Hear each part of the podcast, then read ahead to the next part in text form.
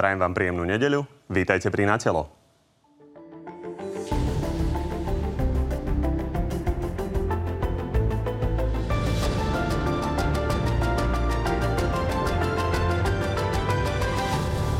Smer prišiel tento týždeň o takmer tretinu poslancov a zároveň o troch z piatich podpredsedov. Peleho 11, lebo je nás práve 11. Pre mňa to obyčajná zrada a týmto celé končí. Poslancov čaká veľká debata o interrupciách. Na stole sú štyri návrhy na zmenu pravidel. Nemyslím si, že reštrikcia rieši podstatu problému. Sme rodina získala novú splnomocnenkyňu pre rodinu. Kritici jej vytýkajú styky s mafiánmi. Ona kontruje, že to bolo dávno. Každý človek prechádza nejakým vývojom a každý človek má právo na zmenu. Okrem toho máme pre vás opäť exkluzívny prieskum. Tentoraz o tom, kto z politických lídrov podľa Slovákov najčastejšie hovorí pravdu a kto naopak klame.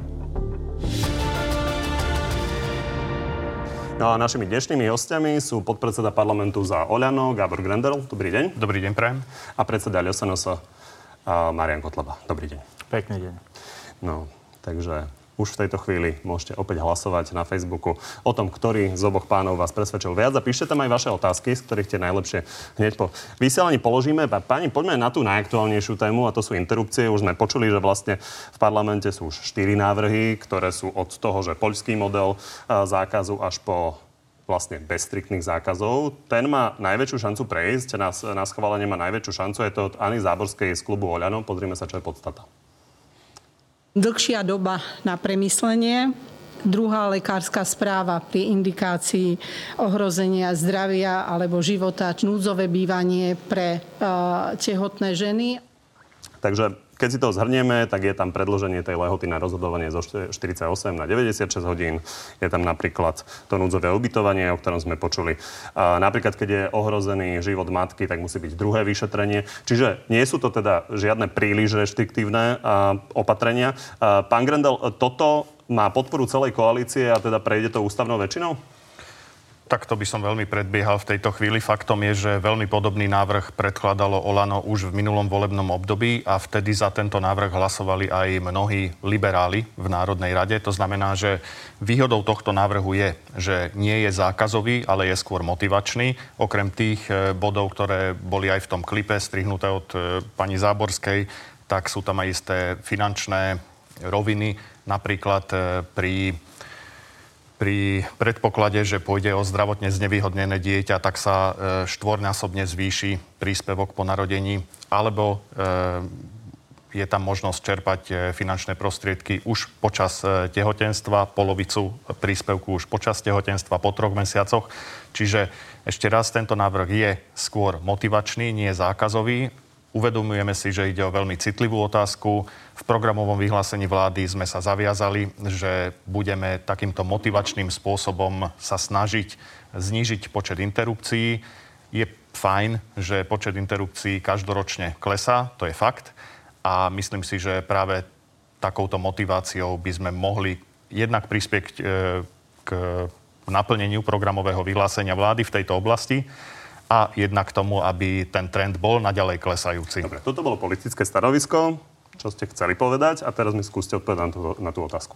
Ako to dopadne? Koalícia už o tom rokovala, sú rôzne informácie, že koaličná rada to videla. To znamená, že napríklad 48 hodín na 96 hodín podporuje SAS? Takto dopodrobná neviem e, predpovedať, koľko presne hlasov za to bude. Čiže Viem, to že pani... nie cieľ, aby to podporila celá koalícia? Pani Cigániková avizovala, že napríklad v SAS budú niektorí, ktorí za ten návrh nezahlasujú. Faktom je, že v minulom volebnom období takisto v rámci klubu SAS bola väčšina poslancov za ten návrh, ale niektorí sa zdržali alebo nehlasovali. Čiže presné počty ja odhadnúť neviem, ale myslím si, že tento návrh má veľkú šancu dostať sa zatiaľ do druhého čítania, lebo o tom sa... Dobre, takže nie je cieľ bavíme. dohoda celej koalície. Pán Kotleba, vy máte návrh, ktorý de facto e, kopíruje polský model, teda až na výnimky je to vlastne e, zákaz interrupcií. Bavili ste sa o tom, akú podporu mimo vášho poslaneckého klubu to bude mať? My sme predložili dva návrhy. Jeden je ten e, polský model, nazveme to tak pracovné a druhý je v podstate úplne liberálny, ktorý hovorí o tom, že súčasná lehota 12 týždňov sa skráti na 8 týždňov na možnosť vykonať potrat na žiadosť ženy. Myslíme si, že je najvyšší čas obmedziť zabíjanie nenarodených detí, pretože za platnosť, za obdobie platnosti tohto interrupčného zákona bolo zabitých už viac ako 1 300 tisíc detí. Dnes žijeme v spoločnosti, kde keď zabijete svoju vlastnú mačku, tak vám hrozí trestnoprávny postih pre týranie zvierat. Keď vyrúbete strom na svojom vlastnom pozemku, tak dostávate obrovské pokuty. Ale zabiť vlastné dieťa je dnes úplne beztrestné. Myslíme si, že je najvyšší čas to zmeniť a keďže v súčasnom parlamente je naozaj veľká skupina konzervatívnych poslancov naprieč opozíciou aj koalíciou, tak jeden z týchto návrhov by tiež mohol do druhého čítania prejsť. Samozrejme, my podporíme všetky návrhy, ktoré zlepšujú ochranu života nenarodených detí. Ale za zlepšenie, skutočné zlepšenie, môžeme považovať len také, keď Slovensko prestane umožňovať zabíjať deti, ktoré sa ničím neprevinili, ktoré nemôžu kričať, ktoré proste sú v tých brúškach, ktoré majú a chcú Dobre, žiť. Aj vám som dal možnosť rovnako na to politické stanovisko a teda teraz nám povedzte, že či máte niečo predrokované, či je možné, že to teda získa nejakú širšiu podporu a prejde to do toho druhého čítania. Ten, na, ten, tento návrh sme predkladali v minulom volebnom období. Oproti minulému volebnému obdobiu pribudlo veľmi veľa konzervatívnych poslancov, ktorí sa tak uh, prezentujú, ktorí tak o sebe Takže len odhadujete, nemáte Čiže nič je to na ich svedomí. Je to na ich svedomí. Ja si myslím, že väčšin, väčšina v Národnej rade bude skôr za ten motivačný návrh e, hnutia Olano. Myslím si, že zo všetkých poslaneckých klubov vládnej koalície za to budú hlasovať poslanci. Nehovorím, že úplne všetci, ale myslím si, že drvivá väčšina áno a myslím si, že aj niektorí opoziční poslanci budú za náš návrh hlasovať. Sú tam teda tri opozičné návrhy. Je tam napríklad aj návrh eh, pána Kufu a Podmenického, že zo zdravotných dôvodov môže byť teda interrupcia len podstúpená a teda po 40 Pán Kotleba spomínal polský model a 8 týždňov. Je jasné, že nič z toho neprejde? Lebo je jasné, že bez hlasov koalície to neprejde. Predpokladám, že to tak dopadne, áno. Dobre, tak jedna vec je, že či to neprejde teraz, druhá vec je, že čo sa bude diať v budúcnosti. Predpo- predpokladám, že pán Kotleba bude tie návrhy eh, predkladať ďalej. Otázka je, či to nepredloží aj niekto z koalície. Poďme sa pozrieť, čo tu povedala pred dvoma týždňami Jana Záborská. Čiže najbližšie roky polský model uh, nebudete navrhovať, ale je možné, že treba s pred voľbami vo volebnej kampani sa niečo také stane?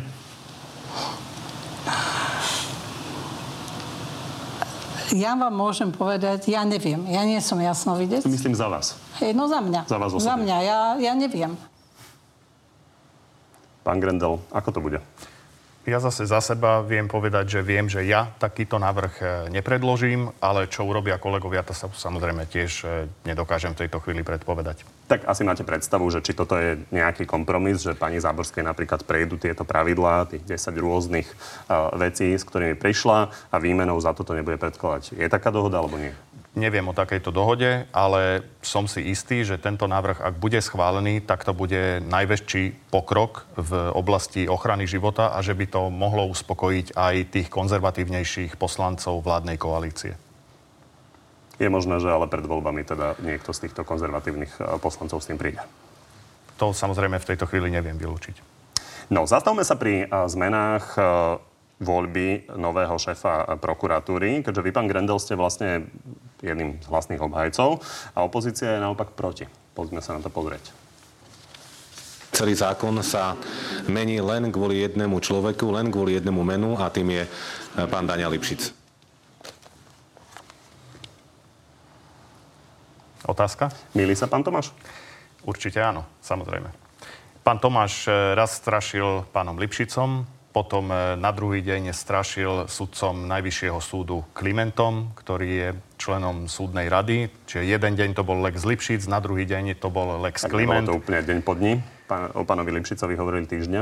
E, A celé to vzniklo z toho, že mm, minister hospodárstva Sulík dostal v jednej diskusnej relácii otázku, že či medzi tými kvalitnými kandidátmi, o ktorých sa rokuje, je aj Daniel Lipšic. A na tom povedal, že áno, bol by to kvalitný kandidát. A z tohto sa urobilo, že celé sa to deje kvôli pánovi Lipšicovi. Nie je to pravda.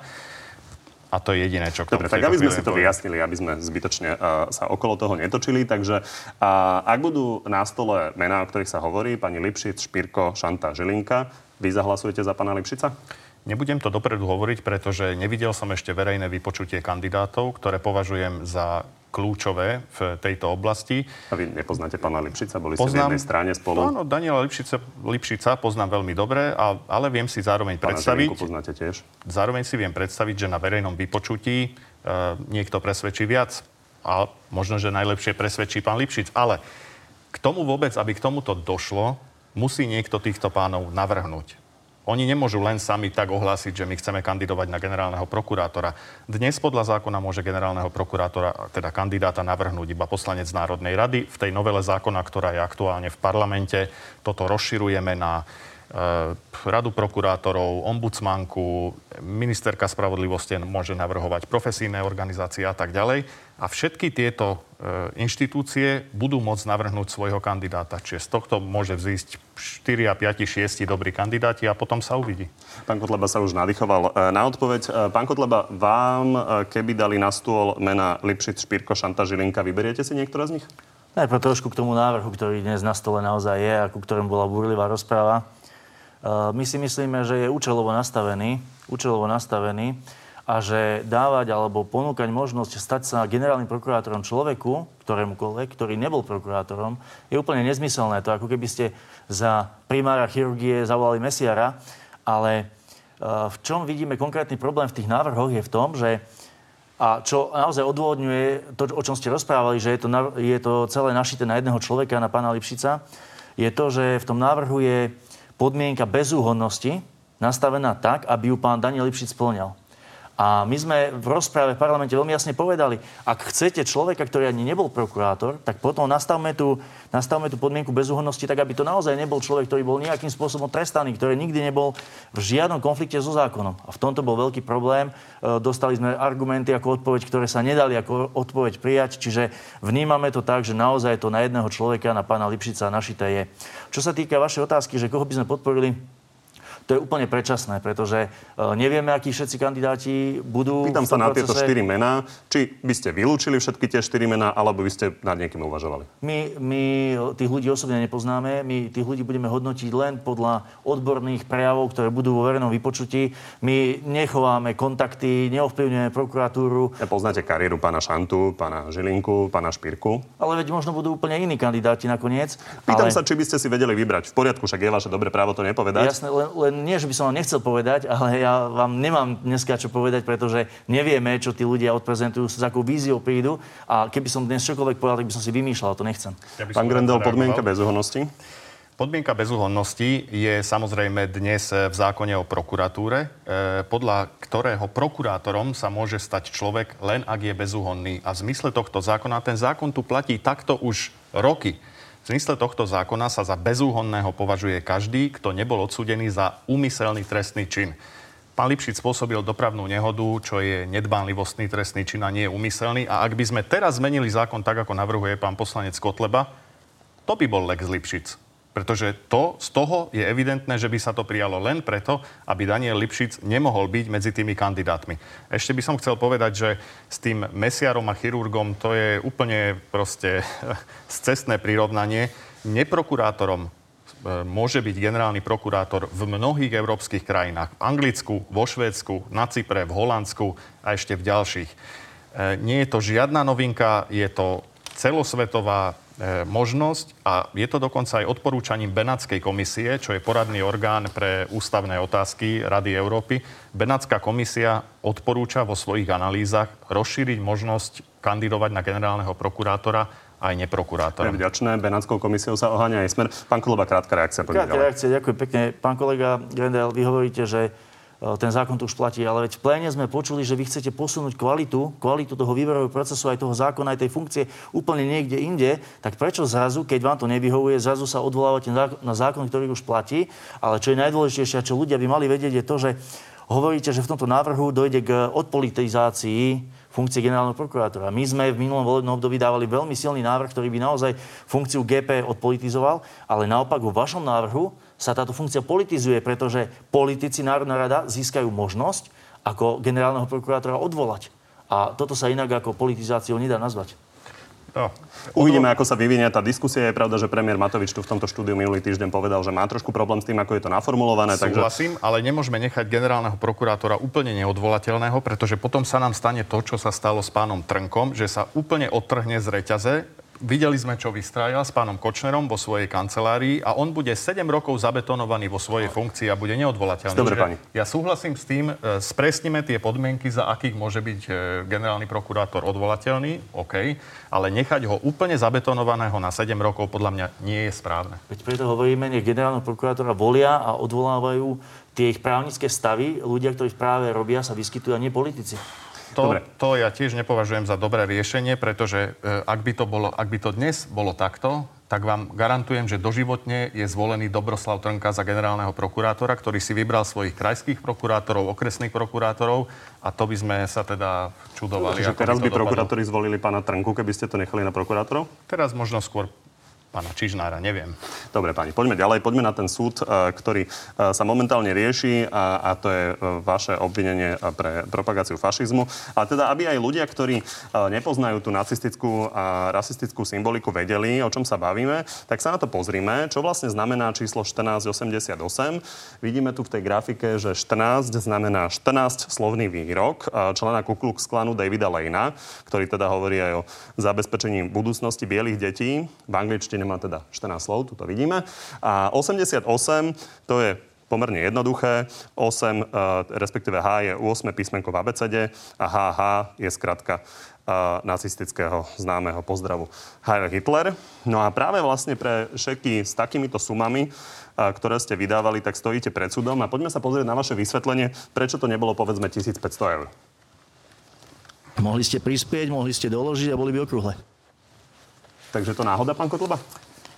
Poprosím vás trošku mi teraz neskákať do reči. E, my sme už e, x krát povedali, že tie peniaze, ktoré sme dali rodinám, ktoré majú postihnuté deti a sú naozaj odkázané na sociálnu pomoc, sme dali ako výsledok zbierky. Ľudia sa pozbierali. A my sme pomohli ľuďom a rodinám, ktorí mal pomáhať štát a ten štát im nepomohol a ten štát ich vôbec nejakým spôsobom neriešil ich ťažkú sociálnu a životnú situáciu. Odmenou zo štátu pre nás bolo to, že namiesto toho, aby nemuseli nám ďakovať, ale aby možno začali riešiť tú sociálnu situáciu týchto rodín, tak vlastne mňa začali trestne stíhať. A dnes stojím pred súdom, ktorý je úplne jednoznačne zaujatý, kde súdkynia stále pridáva nové a nové e, dôkazy znalcov a napráva chyby prokurátora, vykonáva za prokurátora dôkazy a jednoducho robí všetko preto, aby ma nesúdila. Treba povedať, odsúdila. že prítomnosť znalcov na takýchto súdoch je pomerne obvyklá. Ale pán Kotleba, odpovedajte mi prosím na tú otázku, prečo nie 1500 eur? No lebo to vyšlo zo zbierky, pán moderátor. prečo ste Ale počkajte, počkajte, počkajte. Prepačte, dokončím ano, otázku. No. Prečo ste napríklad uh, hokejistom z Veľkého Krtiša, ktorí si pýtali 1500, poslali 1488? No. Dobre. Keď sa už o tom rozprávame.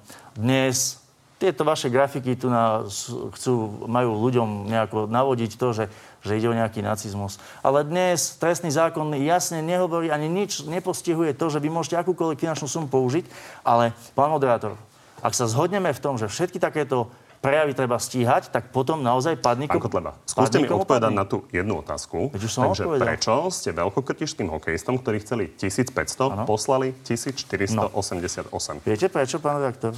Pretože keď toto dáte do záberu, tak poprosím taký de- detailík, trošku aby bolo vidno, že televízia Markíza dáva také isté čísla. Na deň deti v Markíze 4. júna 2017, pán hm. redaktor. To nebolo náhodné. Pán redaktor. Deň detí v Markíze, Deň detí v Markíze, 5. júna 2016. Mhm. Len pán, pán Kotleba, Čiže... rozdiel je v tom, že možno v tom, že... títo ľudia, ktorí tam odovzdávajú ano. tie šeky, ja neviem, odkiaľ to ano. je, a, tak uh, nemali slovenskú pospolitosť, uh, nemali rôzne výroky, uh, ktoré možno uh, budili dojem v súvislosti s fašizmom. A možno si ešte pripomíme vlastne vašu staršiu reklamu. Toto je grafika vašej módy uh, KKK, čo mimochodom tiež znamená Ku Klux Klan. Vy teda asi nebudete tvrdiť, že je to Ku Klux Klan a za 1488 korún uh, ste ponúkali oblečenie, ktoré uh, nosia neonacisti s tým, že respektíve akciu, keď si kúpili za 1488 korún, napríklad 8,8% zľavu pre členov Slovenskej pospolitosti, zase 8800 18 teleskopický obušok zdarma. Čo tam máme ďalej? Slzný plyn zdarma pre tých, ktorí za 1488 nakupujú. Tak len sa pýtam, že čím to je, že tieto čísla vás konkrétne Mariana Kotlobu takto sprevádzajú. Pán rektor, vy tu vyťahnete nejaký screenshot, Vy jednoducho odmietate reagovať To na to, čo som povedal. Počkajte, počkajte. Nám, va, nám dávate za vinu 1488, ale vám v Markíze to vyšlo ešte na 88 centov. Takže, pán redaktor, vy sa prosím vás nad tým zamyslíte a nebavme sa o takýchto účelovo Pán politicky... Počkajte, účelovo Čím to je, že vás tu politicky... no, životom? vidíte, účelovo politicky e, vytvorených kauzách, ktorých cieľ bol jednoznačný obrátiť našu sociálnu pomoc proti našej strane, poškodiť nás vo voľbách a jednoducho spraviť z toho nejaký symbol. Ale my v tom žiadny nacistický symbol nevidíme, pán rektor. Keby ste prispeli do zbierky, mohli ste tú sumu zaokrúhliť, ako by ste chceli a nemuselo to dneska byť tu na Ja sa, takáto ja sa skôr pýtam, vec. prečo by ste ju znížili o 12 eur, aby to vyšlo uh, na 1488 to- tomu, čo si pýtal 1500. A prečo Milan Lasica dostal zmluvu na 1488 eur? To už sa e, vysvetľovalo, že to bolo o zdanení. A, Pán, pán Grendel, e, možno reakcia z vašej strany. A Pán Kotleba, ak by mu bola dokázaná vina, tak mu hrozí väzenie e, za tento čin. Je ten zákon nastavený dobre? Mal by človek ísť za toto do väzenia? Takto. E, jednu stranu, ktorú viedol už pán e, poslanec Kotleba, Najvyšší súd rozpustil z dôvodu, že Najvyšší súd vyhodnotil, že tá strana Slovenská pospolitosť, ktorú ste spomínali, vo svojich stanovách išla proti ústavnému zriadeniu a preto bol dôvod v zmysle zákona túto stranu rozpustiť. Čiže na základe tejto skúsenosti ťažko vyčítať niekomu, že pripúšťa, že kolektív, ktorý zastupuje pán poslanec Kotleba, má sklony k extrémizmu. Snažím sa to hovoriť veľmi neutrálne a s istým odstupom. Ja takisto proste nepochybujem o tom, že majú sympatie k týmto hnutiam, e, k tejto komunite. Otázka je, či je to trestné. A to nech posúdia orgány činné v trestnom konaní. Ak má pán poslanec Kotleba pocit, že televízia Markíza niečím takisto propagovala extremistické hnutia, čo si ja nemyslím, pretože vždy to treba samozrejme vnímať v nejakom kontexte, má možnosť podať trestné oznámenie a ak to bude trestný čin, nepochybujem o tom, že takisto prokurátor to obžaluje a pôjde to na súd. Súdkyňa v tomto konkrétnom prípade povedala, že skutok je možno stíhať dokonca ešte podľa prísnejšej kvalifikácie, ako je podaná obžaloba e, v prípade e, pána poslanca a to za založenie a propagovanie hnutia smerujúceho k potlačaniu základných práv a slo- slobôd. Tam je teda trest ešte prísnejší. Taký je trestný zákon. A každý, kto ide do takejto akcie, ak to tak môžem nazvať, si proste musí byť vedomý toho, že v nejakom kontexte s ohľadom na minulosť e, tých politikov to môže byť takto vyhodnotené. Či je to správne alebo nie, proste takýto je trestný zákon. A Pýtam sa na to, si, že- pretože si, že máte právo pán- meniť a boli ste v brannom bezpečnostnom výbore, čiže je, je pravda, že by ste sa tým mohli zaoberať. V poriadku.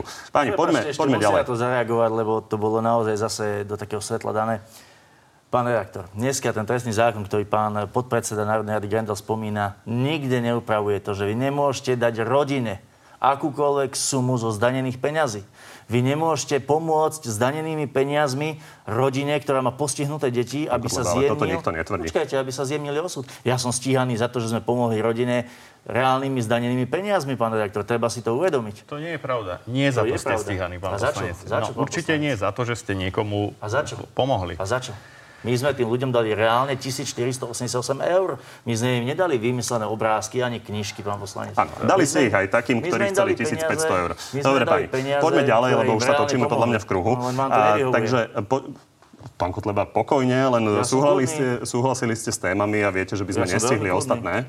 A, takže poďme k minulotýždňovej a, tragické udalosti vo Grudkách. A, počas tohto týždňa sa viedli diskusie o zásahu policajtov, ktorí zastrelili toho útočníka. Otázne je, či to, čo hovoria experti, a, nemohol by tento útočník zneškodený inak v prípade, že by sme mali nesmrtiace zbranie. No a to sú tasery, ktoré teda uh, vytvoria svalový uh, krč. A váš pán minister Mikulec vyhlásil, že policia uh, síce ich má, ale predchodcovia mu ich zanechali nepoužiteľné. Pozrime sa na to. Tieto nesmrciace zbrania a tasery nie sú, pretože chýbajú do nich baterky. Pán Grendel, viete, koľko tých taserov máme? To neviem, ale Ja viem, to že... viem. Keď kolega sa pýtal, máme ich 5. Tak nebolo zvláštne, ako Vynikajúce. robiť hlupákov z predchodcov, že nekúpili baterky, keď ich máme 5. 5 by asi nevyriešilo situáciu na Slovensku.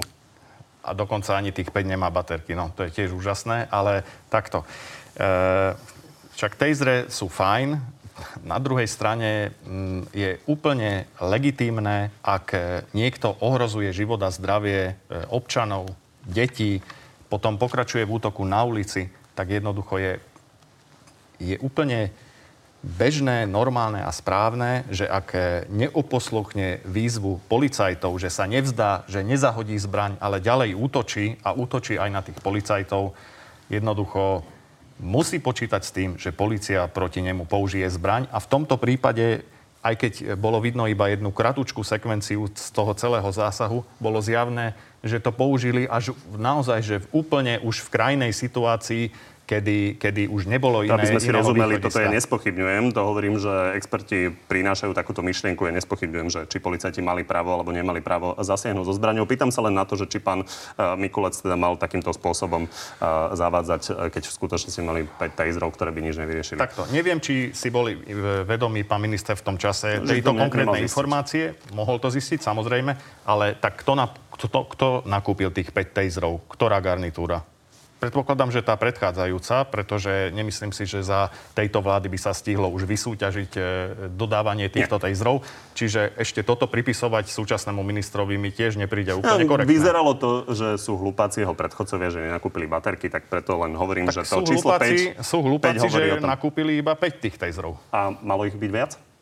Tak e, predpokladám, že ak e, nakúpili 5, tak e, to smerovalo k tomu, že ich bude viac. To boli testovací. Tak otázka je, že či táto garnitúra sa do toho teda pustí a Ako ich mali viac? testovať, keď nedokúpili baterky? Tak Naozaj, Dobre, potom poďme teda skôr od mi príde, že sú hlupáci tí predchodcovia. Prepačte za výraz, ale vy ste ho použili. Dobre, uh, poďme uh, na vaše vyjadrenie. Vy ste sa pomerne rýchlo ako strana k tomu vyjadrili. Uh, pán Milan Mazurek, teraz nemyslím k tejzrom, ale k tej tragédii samotnej, uh, napísal, že išlo o Roma, že tým pádom má za to prevziať uh, zodpovednosť pani Biháriova. Až na to, že ten páchateľ teda Rom nebol. To nebolo vyjadrenie strany, to bolo vyjadrenie pána poslanca Mazureka. Ale najprv ešte trošku k tejto téme, čo ste tu začali. Ja si myslím, že v súvislosti s policajným zásahom vo vrútkach naozaj nie je na mieste rozprávať o nejakých tejzroch. Keď niekto zoberie nôž, aby účelovo išiel do školy zabíjať a reálne aj zabije a snaží sa zabiť ďalších ľudí, tak tí policajti, ja sa im chcem poďakovať za ten zásah, jednoducho konali správne.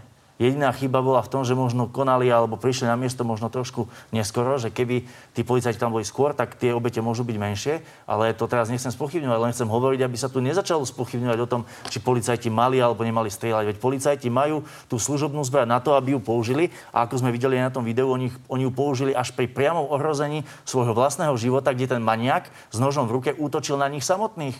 Čiže toto je veľmi dobré a je to aj signál voči všetkým budúcim útočníkom a psychopatom a Magorom, že keď bude niekto útočiť a zabíjať ľudí, tak musí odozva od policie byť úplne jasná. A čo no, sa týka status? Milana Mazurika? Čo sa týka Milana Mazurika? Tak Milan Mazurek dal nejaký facebookový status, e, vďaka ktorému sa zase stal e, terčom médií, terčom e, mimovládnych organizácií. Pán Kotleba, ale ten status napísal pán Mazurek. No, veď počkajte, veď v poriadku, veď ja to nespochybňujem. Napísal Možno to Milan Mazurek. pán Mizik. Napísal to Milan Mazurek. Pán okay, poslanec, pán poslanec. Ale veď my sa nečudujme, že keď poslanec Mazurek toto napíše takéto niečo, tak je hneď terčom, ale na druhej strane máme tu ministerku Milanovú, ktorá mala o mnoho tvrdšie a naozaj rasistické vyjadrenia a o tej sú všetci ticho. Pán Kotleba, uh, môžete zareagovať teraz? No, teda, na to, čo som sa pýtal? No, áno. Viete čo, uh, poďme za uh, predstaviteľkou, respektíve za uh, niekým, kto sa ocitol v tom t- statuse a to je uh, súčasná predsednička Progresívneho Slovenska Irena Bihariova. Uh, pani Bihariova, vy keď ste si prečítali ten status, že máte byť zodpovedná za to, tak uh, čo ste si povedali? Um, dobrý deň, prajem. Um, v podstate som si pomyslela to, čo sme tu už trošku začuli v tom predošlom stupe v diskusii o šekoch že sa veľmi často politici z extremistickej scény snažia verejnosť presvedčiť o tom, že sú nespravodlivo nálepkovaní ako fašisti, extrémisti a pritom teda v skutočnosti sú iba slušnými vlastencami. A práve aj to vyjadrenie Milana Mazureka poodhalilo taký ten ideologický a mentálny svet. A do istej miery nám aj odhalilo teda, že či majú takéto postoje a vyjadrenia bližšie k neonacistickej politike alebo e, k slušnému vlastenectvu. A poviem úprimne, že mňa to teda vyrušilo minimálne v dvoch bodoch. ten status na začiatku totiž to vypustil klamlivú a falošnú informáciu o tom, že ide o páchateľa z radov rómskej menšiny čo ja osobne čítam ako snahu znovu vyvolať nenávisť a opovrhnutie vo vzťahu k rómskej menšine. A následne, keď teda policia vyvrátila, že by malo ísť o príslušníka rómskej menšiny, tak už som ja osobne nezaznamenala, aby pán Mazurek s takou vervou uh, naďalej komentoval a sledoval prípad, alebo teda poskytol nejaké odsudzujúce vyjadrenie. To za prvé. A za druhé, čo ma v tom teda vyrušilo, je tá časť, ktorá sa týkala uh, vyzvania uh, mojej osoby k zodpovednosti. Viete, to je taký ten typický príklad, ktorý Uh, kolektivizuje vinu. To znamená, že ja, len preto, že som Rómka a teda by som sa mala cítiť vinná a zodpovedná za akýkoľvek trestný čin, ktorý spácha ktokoľvek uh, z, radou, z radou rómskej menšiny. A to je vlastne esencia toho, s čím pracovali nacisti z 30. rokov, ktorí neuznávali, že človek je jednotlivec zodpovedný sám za svoje konanie ale v podstate operovali biologickým kľúčom, rasou, etnicitou, sexuálnou orientáciou, ktorá vlastne odsudzovala osobu len preto, že niekto z jej skupiny sa dopustil trestného činu. Ďakujem. A toto je Pán práve... Kotleba, uh, kolektivizácia tej viny tam je. No, ja ďakujem za toto vyjadrenie pani Biháriovej, lebo ona jasne ukázala, že ona ten status buď nečítala, alebo ho nepochopila.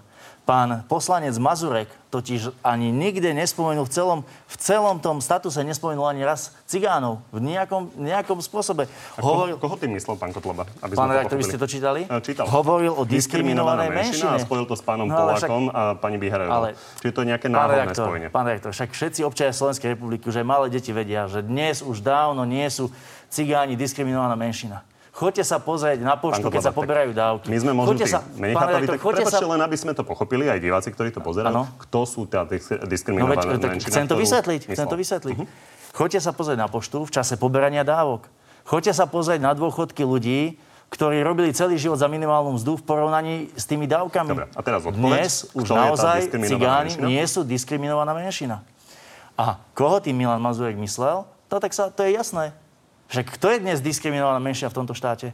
Ľudia, ktorí celý život poctivo pracujú, ktorí celý život snažia sa platiť svoje účty, ktorí celý život chodia poctivo do práce, ja neviem, od 6 ráno, a potom od štátu nedostanú vôbec nič. To je Maximálne interpretácia. Poprosím režiu, aby nám ešte raz ukázal ten status. Status čiže je tu? Vy hovoríte, aby aj diváci videli, a, čiže vy hovoríte, že to spojenie pani Biháriovej s diskriminovanou menšinou a pána Poláka, tak to je vlastne spojenie diskriminovaných bielých ľudí s pánom Polákom a Biháriovou. To dáva nejaký zmysel? Ja vás nechcem vyrušovať e, v tomto, ale to, je, to mi príde tak zbabele a absurdné, čo tu teraz predvádza pán kolega. Veď to čítajme, veď to čítajme, čítajme spoločne. To celé, no? Zaujíma ma, píše pán Mazurek, či mudrlanti ako Polák a Biháriova konečne prevezmú zodpovednosť aj za tieto činy svojej komunity. Tak koho myslel pán Mazurek pod pojmom svojej komunity? Ja hovorím o tom, pán Politikov, kolega. poslancov, mimoparlamentných politikov, alebo rómskú menšinu, ku ktorej patrí aj pán Polák, aj pani pán Biháriová. Ja hovorím o tom, že nikde v texte nepovedal nič o cigánoch že hovorí o diskriminované menšine a dnes, keď sa rozprávame o diskriminácii, tak nemôžeme hovoriť, že všetci cigáni Amblok sú diskriminovaní, veď to je absolútny nezmysel. Tak nechajme ešte pani Biharovu na to záverečne zareagovať. No, ak to teda platí v tom výklade, ako hovorí pán Kotleba, tak potom by mala byť tá zodpovednosť vyvodzovaná práve vo vzťahu k pánovi Mazurekovi, lebo ak uplatníme tu jeho logiku, tak potom by sme sa ho museli pýtať na vyvodenie zodpovednosti za všetkých Kočnerov, za všetkých Baštrnákov a povedzme možno aj za pána Királiho, ktorý bol teda e, zodpovedný za vraždu a je spolustranníkom pána Mazureka. Čiže ak by platil ten výklad, že diskriminovanou menšinou v tomto statuse je myslená majorita, tak potom prečo vyzýva na zodpovednosť mňa a nezodpovedá sa za to on sám v duchu teda tej jeho rasovej logiky. Dobre, ďakujem Irene Biháriovej, dovidenia. Navyše je tam Ďakujem pojem pekne. svojej komunity vo vzťahu k pani Biháriovej a k pánovi Polákovi. Čo si myslím, že je úplne naozaj jednoznačné. Pán Kotleba má vlastný a netvárme sa, že to tak nie je. vlastný výklad. A naozaj by som ocenil, keby teraz prišlo ospravedlnenie. Ak nie, ak nie od pána Kotlebu, lebo hovorí, že je to individuálne vyjadrenie pána Mazureka, tak aspoň pán Mazurek by sa pán mohol kolega, ospravedlniť. O Milanovi Mazurekovi 5 rokov médiá šírili klamstvá, že hádzal kocky do nejakej moslimskej rodiny. Nakoniec sa mu musel poslanec Jan Benčík sa mu ospravedlnil priamo v parlamente, že to bolo klamstvo, že to bolo veľké klamstvo proti Mazurekovi. A dnes tu na, mu dávate do úst reči, ktoré nepovedal, ani raz tam nespovedal nič o cigánoch svojej komunity. Pán Polák, Dobre. pani Biháriová. Dobre. Uh, poďme teraz na už ten avizovaný uh, prieskum o tom, koho považujú Slováci v politike za pravdovrávneho a koho naopak uh, za klamára. Tak tu sú výsledky, poďme sa na to pozrieť. Prvá skončila prezidentka Zuzana Čaputová s tým, že takmer vždy klame si myslí 15 ľudí a naopak, že takmer vždy hovorí pravdu, vyše 60 Nikto z ďalších politických lídrov už podobné číslo nedosiahol. Ostatní mali výrazne pod uh, polovicu v tej kategórii tej pravdovravnosti. Druhý je Peter Pellegrini, ten má 23 ku 40, nasleduje Boris Kolár 24 ku 32, tesne za ním je Igor Matovič, to je 36 ku 31, Veronika Remišová 30 k 30, Richard Sulík 36 k 27, Marian Kotleba takmer vždy klame podľa polovice slova Slovákov. Pravdu hovorí takmer vždy podľa 15% Ešte horšie dopadol Andrej Kiska, ktorý má pomer 54 k 11. No a na chvoste je Robert Fico, ktorý klame skoro vždy podľa 60% a pravdu hovorí len podľa ani nie 10. Pán Grendel, vy keď sa pozriete na tie výsledky. Tak aká je to pre vás spätná väzba? Napríklad váš premiér Matovič má ten pomer tretina klame, tretina pol na pol, tretina, čo hovorí pravdu, to je dobrý výsledok? Ja mám radšej e, fakty na miesto pocitov. Myslím si, že tento prieskum je skôr... No to je pocit ľudí. To skôr nikto pocitový. nepopiera, to je dojem ľudí. Áno, je to skôr pocitový a skôr to vnímam ako meranie tej dôveryhodnosti alebo podpory politikov, čiže ten klasický prieskum, ktorý meria, ktorý politik akú má podporu vo verejnosti. Ak by sme chceli reálne posúdiť pravdovravnosť, tak eh, korektnejšie je podľa mňa prehľad projektu demagog.sk, kde sú zbierané eh, výroky politikov z jednotlivých diskusných relácií a sú vyhodnocované analytikmi tohto projektu, ktorí skúmajú, či daný politik použil správne čísla, správne argumenty alebo klamal. Čo je to za vizitka, že za pravdovravného vlastne v podstate z tohto prieskumu považujú Slováci akurát tak jedného politika, aj to teda 60% a to je Zuzana Čaputová? Tak e, ešte raz, myslím si, že je to skôr pocitová záležitosť a vyjadruje to skôr sympatie alebo podporu k tejto političke, teda k pani prezidentke v tomto prípade, ale takisto pri ostatných politikoch je to prejavom skôr, viete, e, naši voliči alebo voliči SAS budú asi e, tvrdiť o pánovi Kotlebovi, že je e, klamár, tak ako jeho voliči budú zase o nás e, hovoriť a to urobí nejaké výsledné Nechajme čísla. pána Kotlebu povedať, že čo si on o tom myslí. Pán Kotleba, 50% ľudí si myslí, že klamete takmer vždy. To je aký výsledok? Viete, neviem sa vyjadriť k nejakému prieskumu, o ktorého nejakých e, kvalitách alebo parametroch nič nevieme. Je to prieskum sú... na tisíc respondentov na agentúry Focus od 14.5. do 21.2020. To je v poriadku, je to subjektívne, bolo to tu už povedané. Vy Pre máte nás... iné pocity a výsledky? No tak e, ja si myslím, že, ne, že naozaj nemá, neklamem, nemám prečo klamať, e, ale hlavne pre nás sú prieskum voľby. Boli voľby celkom nedávno, ľudia dali politikom vysvedčenie. Jednoducho tí, ktorí sa do parlamentu dostali, majú teraz možnosť ukázať, e, čo dokážu. Tí, ktorí boli veľmi zle, na tom sa do parlamentu nedostali. A čo sa týka pani prezidentky Čaputovej, tak treba naozaj povedať, má kultivovaný prejav. E, posledná, posledná správa o stave republiky e, bola si myslím dosť veľmi vyvážená. Bola to správa, ktorá sa dala počúvať a ktorá sa dala aj relatívne dobre zhodnotiť. Čiže asi to vystupovanie pani prezidentky má, má na ľudí vplyv a videli sme aj to, že keď odišla od e, svojej strany, tak tá jej strana sa do parlamentu bez nej nedostala. Čiže toto je podľa mňa taký záver, ktorý treba z tohto vyčítať. Poďme sa teraz pozrieť ešte na koronakrízu. Pán Kotleba, váš najvýraznejší vklad k tejto téme bolo nasledujúci video, ktoré malo 300 tisíc videní a priniesli ste v ňom sériu varovaní, vrátane toho pred očkovaním proti korone. V Spojených štátoch aj v Izraeli, aj možno v niektorých iných krajinách. Už, ne, už dnes majú vakcíny, ktoré obsahujú nanočipy a pomocou tej tzv. vakcíny vám do tela vstreknú ten, ten nanočip, ktorý má nejaké funkcie. Vy samozrejme neviete, aké funkcie má, aké funkcie má aktivované, aké funkcie má ešte neaktivované. No a vy tam ďalej tvrdíte, že bude neskoro plakať nad tým, keď nás ovládnu cez tie čipy. A, takže vy ste už stretli niekoho ovládaného čipom? Alebo nanočipom z vakcíny? Pán redaktor, tak e, to, že na Slovensku sme sa s tým ešte nestretli, neznamená to, že to neexistuje. A ja som len hovoril o tom, že táto pandémia bude zneužívaná na to, aby do ľudí vnútili povinné očkovanie proti nejakému covidu, nazvime to ako chceme, a že donútia tých ľudí prijať, prijať e, vakcíny, o ktorých pôvode nič nebudú vedieť, vakcíny, ktoré v Spojených štátoch, aj v Izraeli a inde, už sú aj s nanočipmi. Mhm. Dobre, a, a teda vy ste osobne nevideli nikoho, kto je ovládaný cez ten nanočip? Pán rektor, ale veď študujte weby, študujte informácie. Ja som sa snažil to nájsť a na žiadnom Nič serióznom zdroji som to nenašiel. serióznom zdroji, a, našiel som to, 300 tisíc videní to má u Mariana Kotlebu v jeho videu. Veď... A, tak pán Kotleba, aby sme si to vedeli áno. vyjasniť a aby pán Grendel Dobre. mohol na to reálne zareagovať. Čiže uh, aká je tá vaša predstava, že uh, ovládaný cez nanočip znamená, že niekto napíše uh, do počítača urob drep a on urobí drep, uh-huh. alebo ako to bude ovládaný cez pán nanočip? Rektor, veď ste vo verejnom priestore, nie? Sledujeme to. Veď dnes už mnohí politici, mnohí predstaviteľe verejného života jasne hovoria, že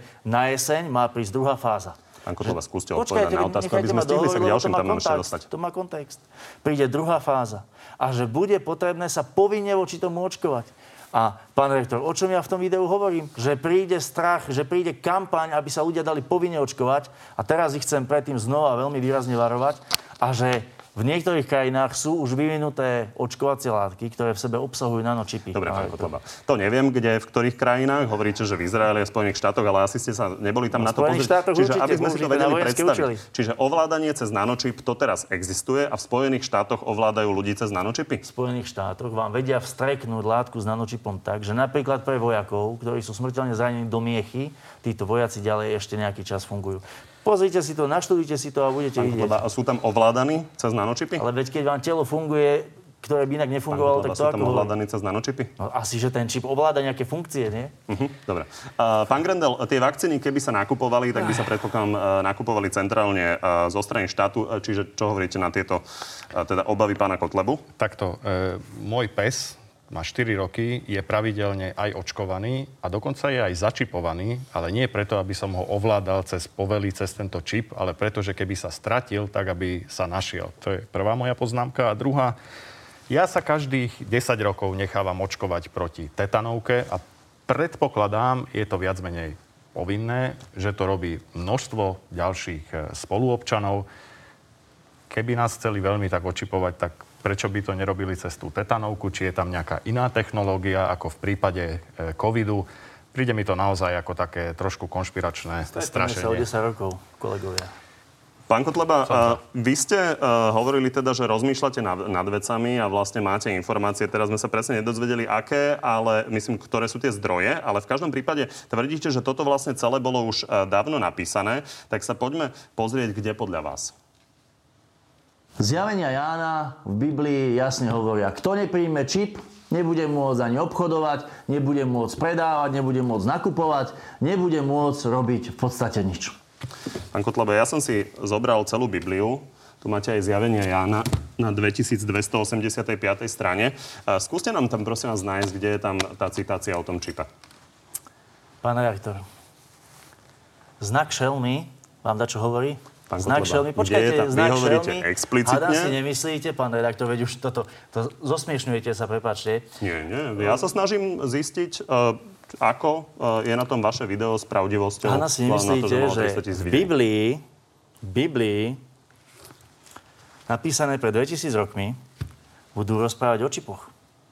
Ale pán o znaku to šelmy, práve povedali. pán redaktor, však všetci kresťania, ktorí, ktorí vedia, o čom to je, vedia o znaku šelmy, ktorú keď niekto nepríjme, ktorý keď niekto nepríjme na čelo alebo na ruku, nebude môcť vykonávať tieto transakcie, vôbec nejako nebude môcť žiť. Veď som rád, že ste na to upozornili. A som rád, pán Kotleba, aby sme zbytočne, a som rád, že ľudia si to zbytočne budú teda sa okolo toho netočili. Pustíme si ešte raz, čo ste tam povedali. Áno, nech sa páči. Zjavenia Jána Áno. v Biblii jasne hovoria, kto nepríjme čip, nebude môcť ani obchodovať, Dobre, takže kde je tam napísané, uh, že uh, kto nepríjme čip, nebude môcť obchodovať? Pre takých, čo to nechápu celkom možno ako vy, znak šelmy je to, čo v modernej dobe bude čipom. Dobre? Ďakujem pekne. A to je váš teologický výklad? To nie je teologický výklad, to je realita. No počkajte, ale to je váš výklad ako človeka, ktorý študoval ekonómiu, alebo kde ste... A informatiku. Lebo ja som to konzultoval s teológmi a oni mm. toto, čo tvrdia, uh, si teda, teda vy tvrdíte, si nemyslia. S ktorými teológmi? S rôznymi, pán Kozleva. Ja sa vás pýtam, odkiaľ to máte vy?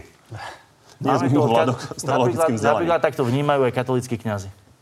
Neviem, že všetci, Ktorý? ale niektorí. Kto vám to povedal? Nebudem vám hovoriť mená, pán Pán. Kotleba, máte Vieme- ekonomické vzdelanie. Toto je inak významná Pán téma, rektor. lebo my sme mali te- epidémiu osýpok a keď budete takýmto spôsobom ľudí strašiť, tak je možné, že uh, sa nám zopakuje tá epidémia Pán osýpok rektor. alebo nejakého iného Ale nepríjemného ochorenia. Veď dnes vidíme, čo médiá vedia robiť, veď uh, vy chcete odo mňa mená kňazov, veď médiá ničia uh, herca Kramára za to, že sa dotkol vizážistky a vy chcete mená kňazov v tomto prostredí? Dobre. Prosím vás. Uh, pán Grendel, záverečná reakcia. Ani neviem, čo by som na to povedal. Naozaj. Um, ja tomuto výkladu teda neverím. Môžeme sa stretnúť o 10 rokov, ako navrhol pán Kotleba. Len čo potom, keď eh, sa ukáže, že ste nemali pravdu? Keď sa ukáže, že som nemal pravdu a že to je úplne zle, tak sa vám ospravedlním. Ja s tým nemám problém. Ja nemám problém sa ospravedlniť, ale verte mi, že Mazurek sa, to, má. že sa to bude vyvíjať. Len otázka je, že či pán Kotleba kvôli tomu, napríklad keď sa pozrieme na to, ako uh, vyzerá mumps, napríklad, ktorý môže spôsobiť ne- neplodnosť, ktorého uh, vlastne uh, vyničili uh, povinné očkovania, vidíte to, v 87. boli uh, zavedené a od mumps nemáme. Takže či nespôsobíte to, že niektorí ľudia potom uh, sa nedajú očkovať a klesne im kolektívna imunita? Pán rektor, viete, čo je problém? Problém nie je v samotnom princípe povinného očkovania. Problém je v tom, že my dnes nemáme vakcíny, o ktorých obsahu vieme detálne úplne všetko. My dnes máme vakcíny dovážané, vakcíny, ktoré obsahujú ťažké kovy, ktoré obsahujú karcinogény. A na to máte nejaké dôkazy? Ale pán To redaktor, to, tiež už zase ne... Ale prosím vás, to už mi zase nehovorte, že vy neviete, alebo že ste... Pán Kotleba, neviem. Že nemáte informácie. Neviem. No, Naozaj tak, tak si to naštudujte. som sa o tom rozprával, to napríklad aj s bývalou ministerkou zdravotníctva Kalavskou, ktorá vám povedala, aké rizika to prináša. Ale v Veľké poriadku. rizika. Postihnuté Poďme ďalej, deti, poďme na rizika. záverečnú rubriku.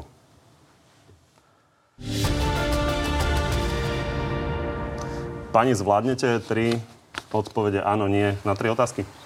Pokúsime sa. Pán Grendel. Nech sa páči. Dobre, poďme na to. Premiér trvá na vydávaní vládnych novín zo štátnych peňazí. Ako bývalý novinár, považujete to za dobrý nápad? Nie. Vláda má novú spolnomocnenkyňu pre rodinu, pani Krištúvkovú, ktorá má napríklad titul bakalárky zo súkromnej školy zo Skalice. Bude podľa vás prínosom? Ťažko niekedy odpovedať na otázky typu áno, nie, Podľa ale... osobne. OK. Uh, vzhľadom na to, že uh, máme aj ministerstvo práce a množstvo iných inštitúcií, nie.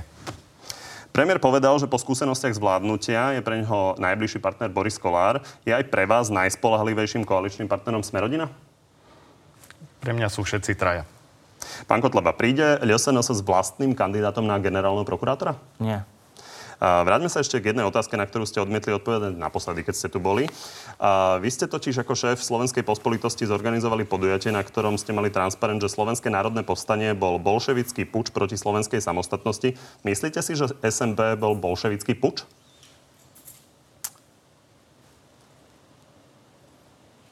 No, 50 na 50. Z poslaneckého klubu vám odišli traja poslanci za KDŽP, ktorí hovoria, že podľa predvolebnej dohody majú nárok na 55 tisíc eur za získané krúžky. Dostanú ich? Uh, my si musíme sadnúť k tomu, akým spôsobom sa oni zachovali v rámci, v rámci toho memoranda. Že či neporušili sami toto memorandum, ale ak, ak to vyhodnotíme tak, že neporušili, tak my s tým problém nemáme. Tak vám pani ďakujem, že ste dnes prišli. Ďakujeme za pozornosť. Ďakujeme za pozvanie. Pekný deň. No a že ste boli s nami, ďakujem aj vám. Vidíme sa opäť o týždeň. Dovtedy si nás nájdete na našom Facebooku na telo, kde už o chvíľu pribudnú aj odpovede na vaše vlastné otázky. Príjemný zvyšok nedele.